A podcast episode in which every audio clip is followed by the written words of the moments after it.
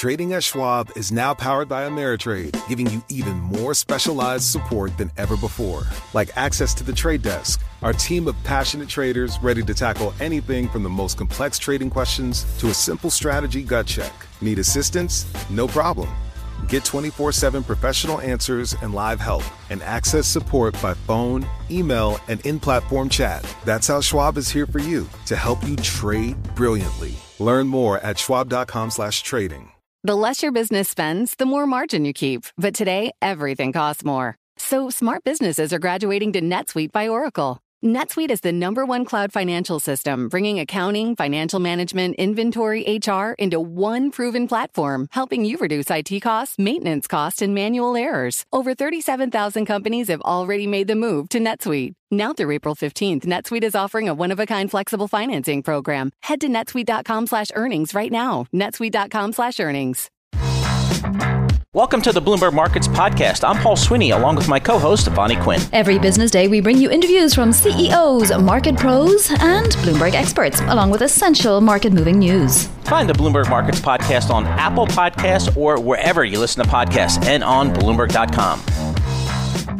All right, well, we know that one of the ballot measures that passed in several states was legalizing marijuana. New Jersey was among them, so we thought it would be nice to talk to somebody who has expertise in this, not just recently, but really from the very start, from when the very first state legalized marijuana. Wanda James is founder and CEO of Simply Pure Dispensary in Colorado. And Wanda, welcome. Hi, how are you doing this morning? Absolutely great. So, talk to us about a business. First of all, in, just in your area, how has it been since the beginning of the pandemic? How have you managed to to ride this out? So, you know, it's it's interesting because at the very beginning of the pandemic, I think that most of the business here in Colorado, you know, dropped to ridiculously low levels. Um, and then the mayor of Denver actually shut down dispensaries for about four hours and the rush of people that came to the dispensaries and liquor stores was so overwhelming that Denver actually and Colorado um, and I guess most places at this point called the cannabis businesses essential businesses, and we've remained open during the pandemic. Our sales um, have soared.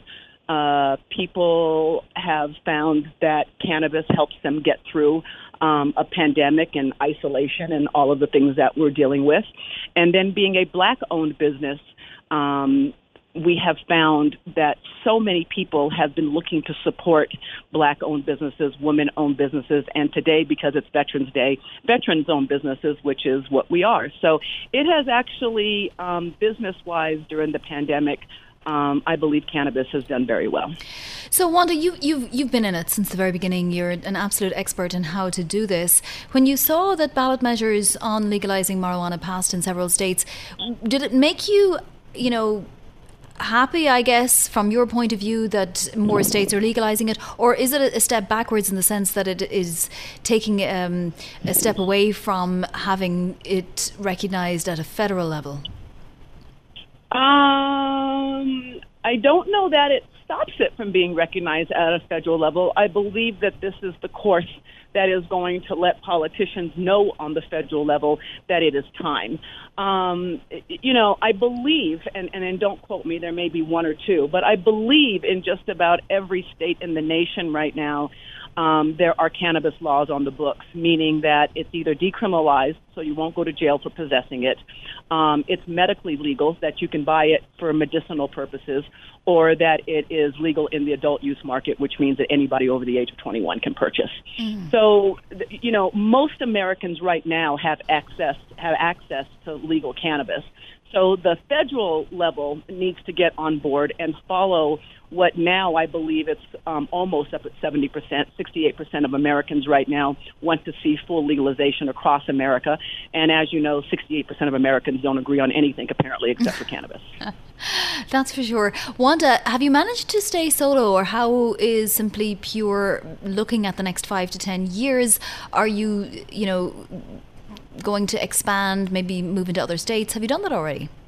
Yeah, so this is a, big place for us right now. We've been doing this now for 10 years. We were the first African Americans legally licensed in America to own a dispensary, a grow facility, um, and an edible company. And so now we are poised um, for national growth. um, over the next few months, we will be looking at um, a, a national prospect to be able to move um, Simply Pure stores and products um, throughout the United States. So we were absolutely thrilled to see more states legalized because with legalization also brings um, you know, uh, less opportunity for police harassment, um, and quite frankly, given the fact that 42% of all black businesses in America have failed during the pandemic, we see cannabis entrepreneurism as a way of revitalizing um, the black and brown communities by allowing them to have these types of businesses. Well, Wanda, uh, how are you looking at doing this? Has private equity approached you? You know, might you think even about going public at some point through a SPAC or, or one of those types of entities?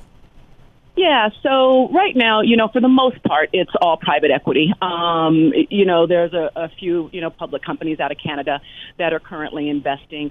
Um, but you know, it's still private equity because as of today, uh, we can't go to a bank and get a loan. Heck, I can't even go to a bank and get a credit card for my business. Yeah. So, and in most cases, we, we have a legal bank account which allows us to deposit, but most businesses don't even have a legal bank account in which they can deposit funds. So, these are all of the reasons why legalization has to happen when you have a multi billion dollar business. Here in Colorado, we do in excess of $2 billion in sales in the state. Wow. Um, California will do well over $10 billion.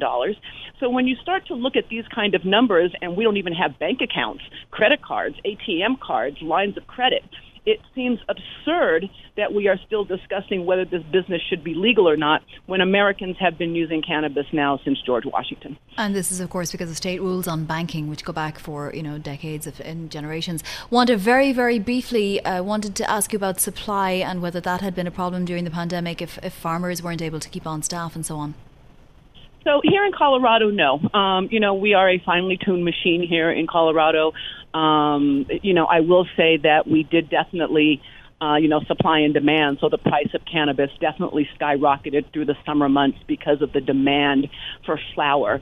Um, what we found, um, at least in my dispensary, is that the sales of, when we say flower, actual bud, um, mm. more than doubled. So um, we saw a rise in edibles and vape pens as well too, but the the sale of flower actually went through the ceiling.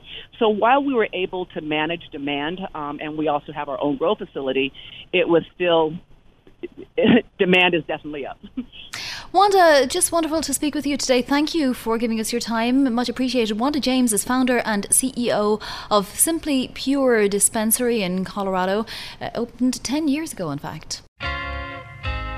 Well, let's get back to the markets now and bring in Jim Paulsen, CIO of the Leuthold Group. Jim, where are we at? It's been a, just a fascinating few weeks, months, and indeed few days. Just just Friday and Monday sessions alone would, would have you scratching your head, wondering what's going to happen next. What do you think, Will? you know, Vonnie, I I kind of think that the the big elephant in the room is the pace of economic growth more than mm. anything else. We've got so many issues going on, but we, of course, had a super strong third quarter, and quite frankly, we're halfway through the fourth quarter, and a lot of momentum is still very evident in the economy.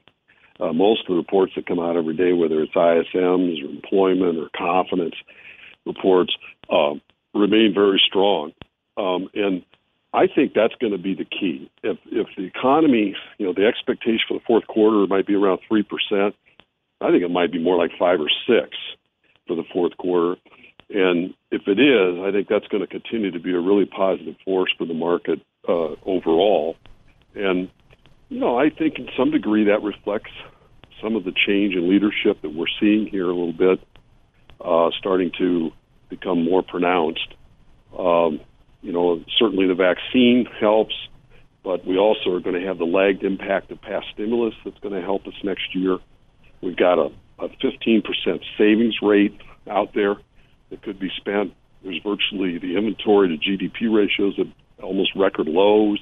So if that is spent on no inventory, that could have quite an impact. You're seeing a fair number of confident behaviors being displayed by both consumers, laborers, and businesses. Uh, consumers are buying big tickets. Uh, laborers, the job leaver rates climbing. The more people now say jobs are plentiful than hard to get businesses' capital good orders just went to new highs. So mm-hmm. I think that's a sustainable sign as well. uh, overall. So I think there's a fair number of positive forces against rising COVID cases uh, to keep economic What makes you think strong. it's so sustainable, though, Jim? And what is this market thinking? When you have a million cases in Texas alone, a million cases now in all of Italy, which means you know it's it's back with a vengeance in Europe, and it's probably only a matter of time before it's back with a, a vengeance in various other places. It's already exponential in the United States. So, what makes you think that the economy can, can continue to recover like it was? Well, I may be wrong, and it could certainly get bad enough that you know if we have to shut down economic activity like we did in March again, that'd be a disaster. But I don't think we're going to get there, Vonnie. I, you know, we had a surge in March up to around thirty thousand cases. That created the death rate of about twenty twenty five hundred a day on average at the peaks. The, the second surge in the summer went up to 65,000 cases, more than double but the death rate fell in more than more than a half to around a thousand or a little over. Now we're at 125,000 daily cases, and death rate's still around a thousand. So I I don't I think it reflects the fact that we've gotten a lot better of uh, doing this. We protect more vulnerable groups than we did earlier. We we uh, we also have better treatments available uh, to to lower the lethality of this thing. Which and then there's there's just a lot of the things we might shut down are already shut down. You know, we've got a lot of places where restaurant capacity is 25 or 50 percent. We can't probably do a lot more there. So I really think we're not going to have a meaningful nationwide shutdown that radically uh, reduces economic growth like we did in March. So, if you had dry powder, or if you were thinking of taking some profit somewhere, where would you put that money now, Jim, in order to try and take advantage of what you see as an improving situation? Well, I think it's important to remain barbelled. I, I still think I think tech uh, is going to underperform over the next year because the economy picks up. It's going to favor the earnings growth of broader market plays, but I don't think it's going to fall apart.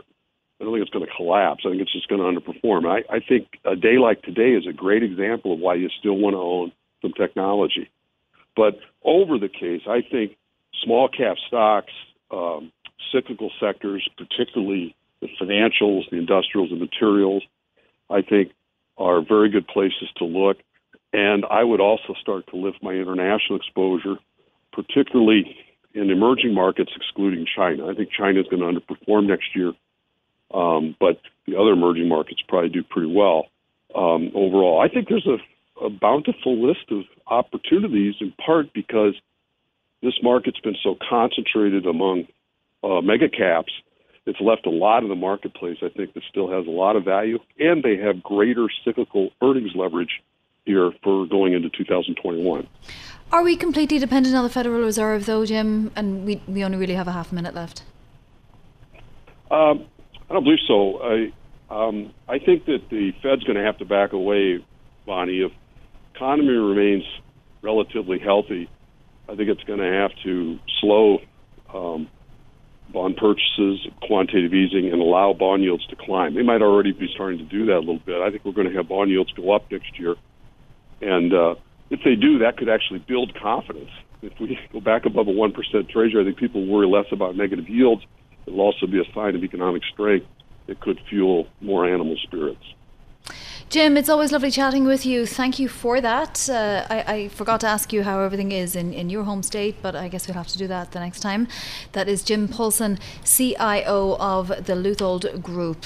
Trading at Schwab is now powered by Ameritrade, unlocking the power of Thinkorswim, the award winning trading platforms loaded with features that let you dive deeper into the market. Visualize your trades in a new light on Thinkorswim desktop with robust charting and analysis tools, all while you uncover new opportunities with up to the minute market news and insights. Thinkorswim is available on desktop, web, and mobile to meet you where you are. It's built by the trading obsessed to help you trade brilliantly. Learn more at schwab.com/trading.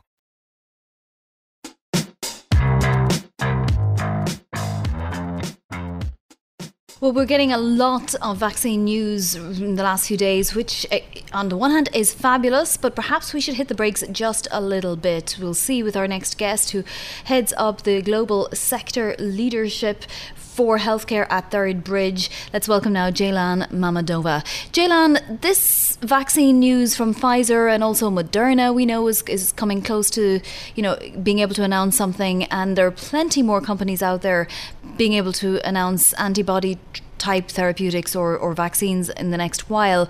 Talk to us about the downsides of this current spate of news.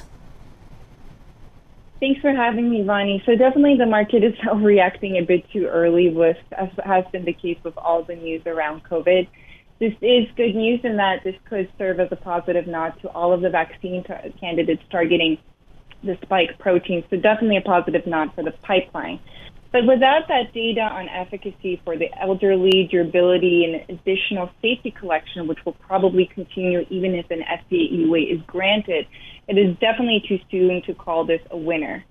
Um, also, to note that this requires some ultra cold storage requirements, and that may present additional challenges. So, if we do have a candidate with more convenient dosing, easier storage, better efficacy in elderly, and better durability, this will definitely hit Pfizer with whatever initial uptake they take on. Now, we do expect an EUA, but it's probably going to be limited, as we saw with Lilly's EUA earlier on on their monoclonal antibody, essentially so, restricting this to people of certain severity. Yes.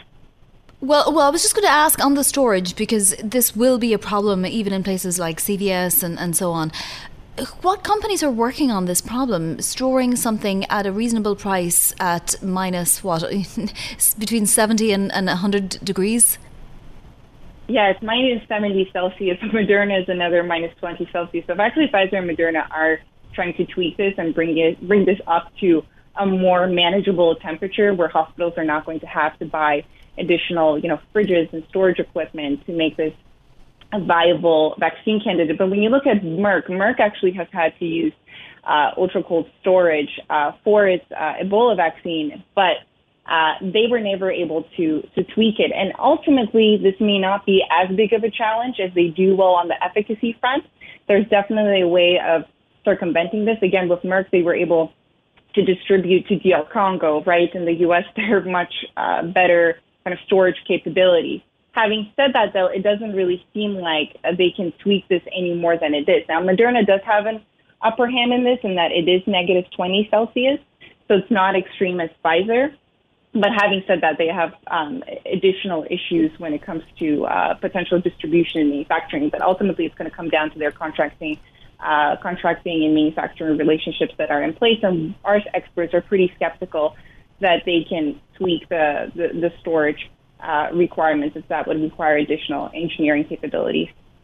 I know it's fascinating, right? And the idea that there's a lot of short interest in Moderna would also give you pause. I mean, there's obviously a big contingent of money, be it smart money or dumb money out there that is betting against Moderna.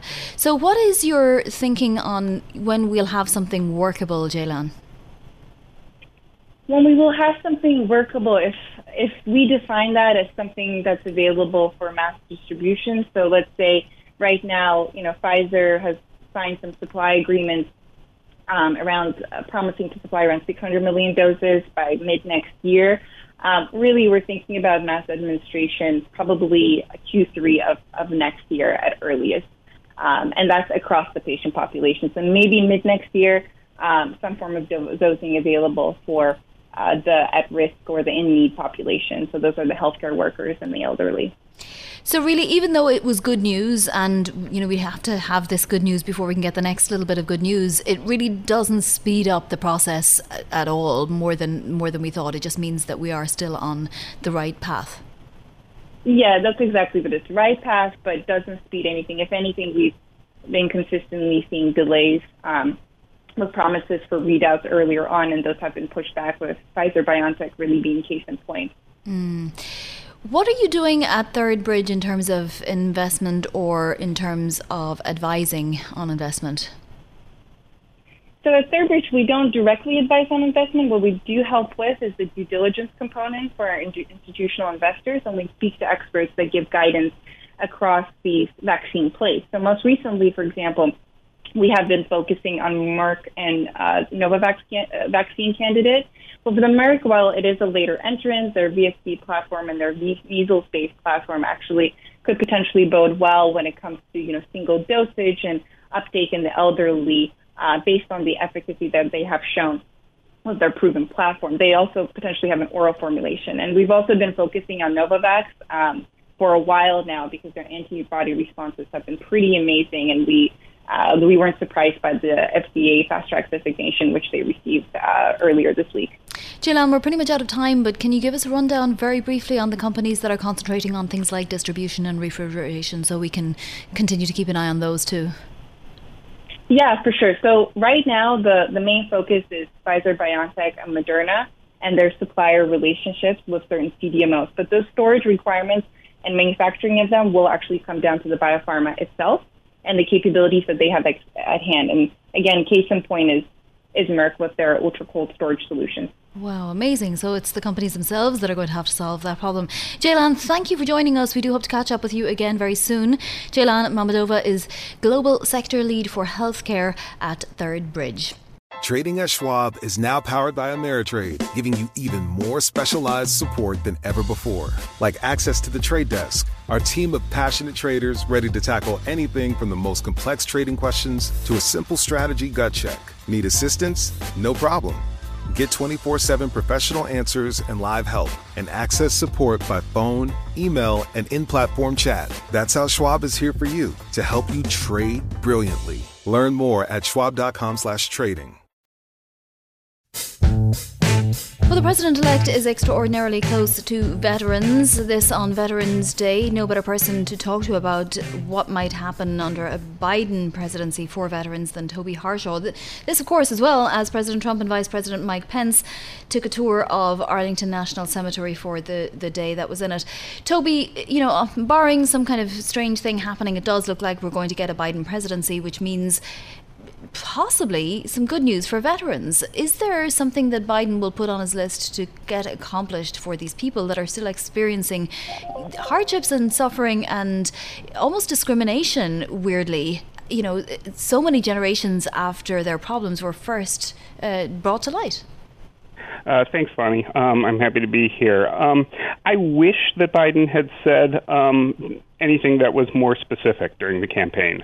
He said all of the right things, um, but but sort of deep generalizations that um, you know veterans need the jobs that they need, they they need the care that they deserve, things like that. But there really wasn't anything specific. Um, it's it's not a huge campaign issue. No, it's not. What is the biggest need for veterans right now, Toby?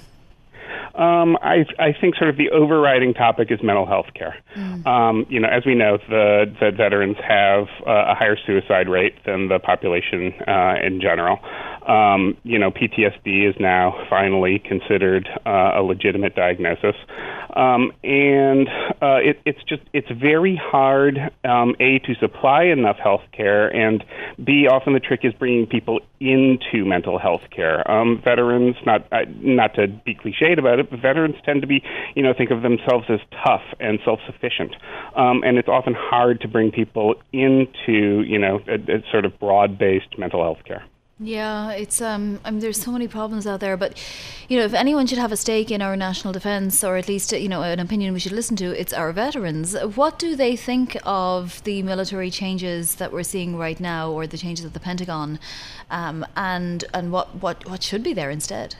Yeah, well, I don't want to. I don't want to to lump them all into sure, one course. voice or one opinion, and there's not really polling on this.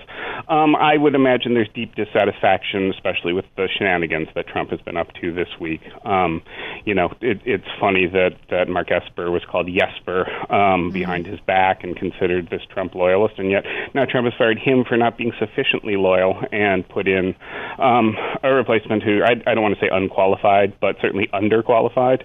Um, and um, you know, I, I, just don't think this makes anyone happy. Um, inside the services, polling is is is done. Um, it's a little bit sketchy, um, I guess, as polling is everywhere these days. Yeah. But um, there's there's little question that President Trump's um, uh, ratings among the officer class um, declined heavily over his four years, yeah. um, to no depths probably that any Republican um, has, any Republican incumbent has reached, uh, certainly in, in modern history. That brings us to Biden, and and you know, yes, I'm not. Uh, we, we could talk for a long time about about how President Trump treated the military and and the arms of the military. But let's let's talk about Biden. Will Biden's you know domestic policy and foreign policy, national security policy, as it relates to the various branches of the military, will it be significantly different to what we have now? Yeah, I mean, this, the the headline issue is the remaining troops in Afghanistan. Um, and Biden's, uh, you know, the positions that he put out on the campaign trail weren't all that much different than Trump's. He'd like to bring them home, but unlike Trump, he puts a greater emphasis on the on the ground conditions um, and simply making sure that Afghanistan won't collapse um, as soon as our troops are gone. Remember, there's not that many. There's about 12,000, um, which is not to not to belittle the sacrifice and the danger that they're facing, um, but compared to the height of these two wars, um, it's it's it's a fairly you know in, I don't want to say insignificant. It's a very small amount of troops left there. In in terms of broader issues, um, there were a lot of concerns I think about the Pentagon budget um, being slashed if the Democrats uh, won the presidency and um, took control of Congress, and I'm I'm not particularly worried about that. Um, the Pentagon uh, budget came out of uh, Congress the other day for 2021. It was 670 was the top line, and then you know when you factor in the war funding plus the money that goes to uh, the nuclear program and the energy department, it's going to it's going to be about 730 million, which is about tied for the highest it's ever been. Um, Democrats will want to pull back on that a little bit, but I wouldn't imagine by more than a percentage or two. Um, I think the bigger changes are going to be on what that money is spent on. Um, and I think we're going to see some big ticket items, you know, trimmed back. That would be the aircraft carriers, um, the brigade combat groups, the, the things that are that are super money intensive. Um, and I think that will, you know, that will go to things that get better bang for the buck, better bang for the buck, which is drones for the most part, and not just little drones like we think of, but um, submarines, uh, long-range strategic bombers. Lots of things can be done um, unmanned. So essentially, we'll be returning to the Obama era for that type of uh, policy. Yeah, um, I, I think we will. I think the Pentagon has always been headed in that direction. Um, I think there's a lot of politics involved. You have to remember that the in that gigantic 700 billion dollar um, uh, Pentagon spending bill, almost every penny of it is accounted for by Congress and says this has to go to this, this has to go to that, this has to go to that. Um, and um, more flexibility is what the Pentagon really needs. Um, Pentagon, the Congress has to allow the Pentagon to spend that, you know, almost a trillion dollars in um, in the ways that it feels it needs to. Toby, will Joe Biden be any more interventionist than President Obama? Because President Obama made it made it you know um, a high bar to intervene. Yeah, um, well, you know, we we did intervene in Libya. Um, I would say no. I don't think so. I, I think interventionism is is out of favor um, with both parties at this point. Um, I think that um, there will be a, a much bigger emphasis now on um, using diplomacy and especially on using alliances um, to shore up America's security needs, particularly in terms of, of China, but also Russia. Um, I think that the big the big change will be that you know, let's face it, President Trump basically tried to extort our Asian allies, Japan and, and South Korea, by making them pay more money to host U.S. troops. And that pressure, I think, will be relieved. And it was an idiotic strategy, um, not to put too fine a point on it, because it's cheaper actually to store our troops, to have our troops stationed abroad than it is to keep them at home. And we have to pay them no matter where they are. And there's huge security dividends played by that. Toby, it's a fascinating conversation we just had. I'd love to have longer. I'd love to talk about the Middle East as well because that, you know, it, it may not be front of mind given all of the uh, the various parts of the world that are front of mind, but it's definitely going to be something that the Biden administration will have to have a plan for. Toby Harshaw is Bloomberg Opinion Editor here for Bloomberg Opinion.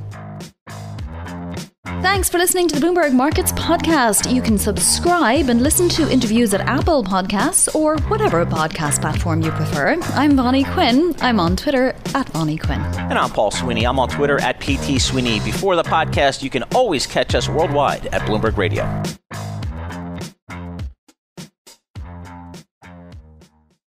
The Bloomberg Sustainable Business Summit returns to London on April 25th for a solution driven look at the sustainable business and finance landscape, looking at the latest trends in ESG regulations, supply chain innovation, and transition finance. Speakers include leaders from CDP, Emirates Environment Group, TNFD, Ctrace, COA, and more. Summit advisors include Citi and Schneider Electric. Visit bloomberglive.com slash SBS 2024 to learn more.